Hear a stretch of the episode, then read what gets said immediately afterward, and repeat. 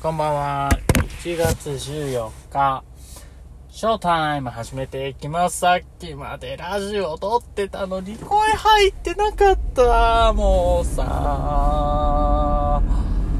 うん。これも一つの経験。はい、ポジティブに捉えていきましょう。もう最悪とか言ってダメですよね。うん。最悪とか言っちゃダメよ。もう。これも学び経験次しなければいいだけだからね、うん、はいポジティブに変換完璧です。うん。いいですね。やっぱ筋トレを始めたことで僕がちょっとあメンタリティー的に変わったなって思うのはちょっとねポジティブ変換得意になったかなっていうのとあとはうん。なんか切り替えがうまくなりましたよね。自分で言うのもなんですけど。うん。なんかそこがやってて気持ちいいなって部分です。今までこううだうだうだうだ考えてたものがこうまああまあいいかスパッっていうのでやっぱりなんだろうな。運動し始めてからかな。あと食事制限。制限っていうかまあ気をつけたりとか。なんかそういうのやっぱ気使ってるとね。うんやっぱいいサイクルにはまってくるんですよね。人生。はい。今日何話したかっていうと、司会についてです。グループディスカッションの司会について。話してました。で、今日は、東証一部上場している新潟県の三条市に本社がある家電メーカーのコロナ、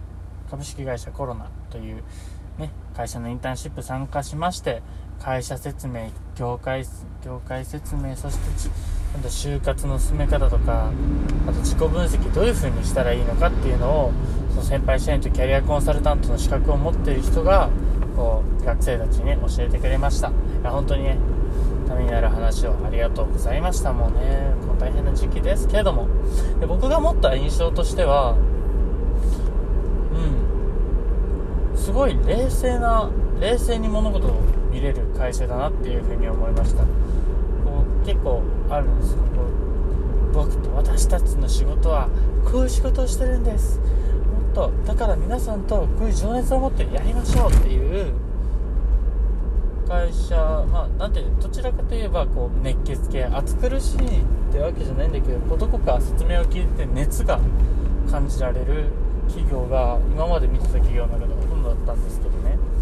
その合同説明会とか言ってても。ただなんだろう。そのコロナはその豪雪の時からちょっと、まあ、ドライっていう言い方はちょっとあれなんですけど物事を冷静に見れる人が多いのかなっていう感じでしたね。まあ、簡単に言ってしまえば、まあ、皆さん真面目で素晴らしい、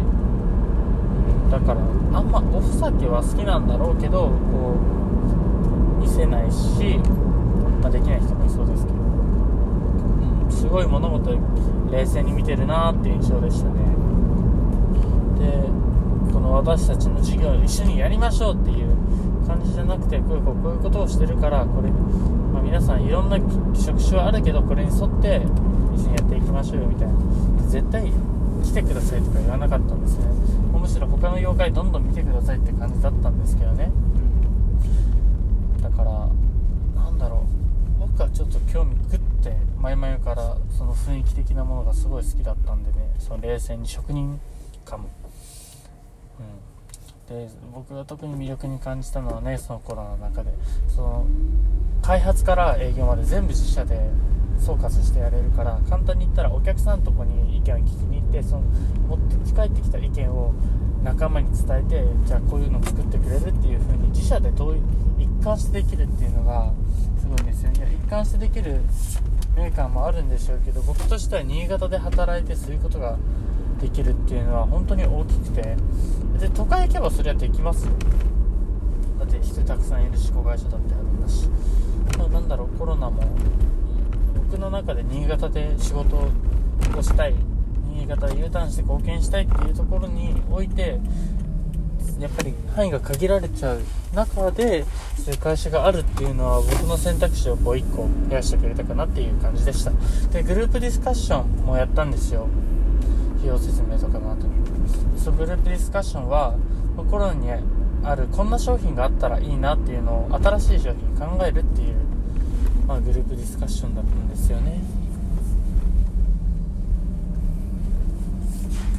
でそのグルーディスで、まあ、僕らのグループは、まあ、オイルヒーターをモデルに、まあ、コンパクトで移動が可能かつ乾燥を防ぐために、まあ、加湿器を常備してこう暖房と加湿を同時にやるっていうまあヒーターがあればいいよねっていう案が出ました。で何個か4グループくらいあったのかなそういう提案をグループがあったんですけどまあ1つ全く同じグループがあったんですよね。でそのグループもオイルヒーターに加湿器つけたら乾燥防げますっていうだったんですけどやっぱり同じ商品でもその出てきた過程が全く違うんですよね。だからなんだろう結果は一緒でもその過程を大事にするっていうのが今日のインターンではすごい見えましたね。その過程の話をすると。デルベスカションね。同じ商品で僕で向こうのファンの人たちはその誰に対してターゲットを絞ってっていうのがちょっとあまり見えなかった。ただプレゼンのそのスライドとかはやっぱり視覚情報がより明確ですごい見やすかったのであここはしっかりやっぱりしっかりねこうも目で見れる情報っていうのはやっぱ大切にするべきだなと思いましたね。であとで逆に僕らの班っていうのはなんか最初ターゲット誰にやるっていうのはもう絞ってなかったんでその僕が一人暮らし今の話の流れだったらあれだから一人暮らしにターゲット絞りましょう。で今日何と言って助かったら中国人の方がねいらっしゃったんですよ。でその人の地域のね特色的にやっぱり寒い地方でなんだろうその中国のところってその公共的公共であの暖房をね石炭燃やして温めてそのあったかい空気をこう家に送る。でその月々のお金を払っていくっていうのがあるみたいなんですけどなんかそれだとやっぱ使う日も使わない日も同じ料金かかっちゃうからなんかそれはもったいないなっていう考えに中国人の方の話を聞いてすごい思ったんですよね。だからあそれだったら海外にこれ持ってったらバカ売れするんじゃないのと、まあ、中国はそんな技術持ってないわけがないから、まあ、すでにやってるんだろうけどでも可能性としては全然あるよねとだからなんだろうそういうプレゼンのプロセスとかも割と違っていて同じ結果は一緒でも答えがたとえ1だとしても何だろうそのアプローチの仕方ってやっぱ違うんだなって思いましたね。だからそこはすごい今日やってて面白かったです。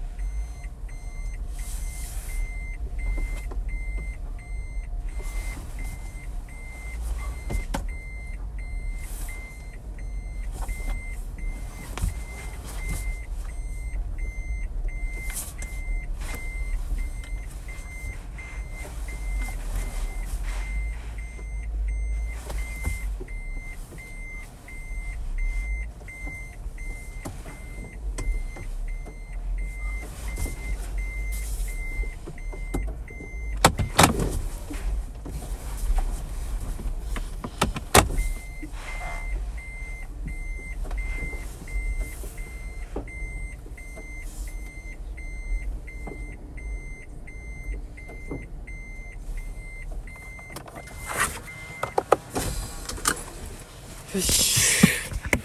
じゃあ着きました。はい。で何の話だっけ？そのグループディスカッションの話ですね。あでも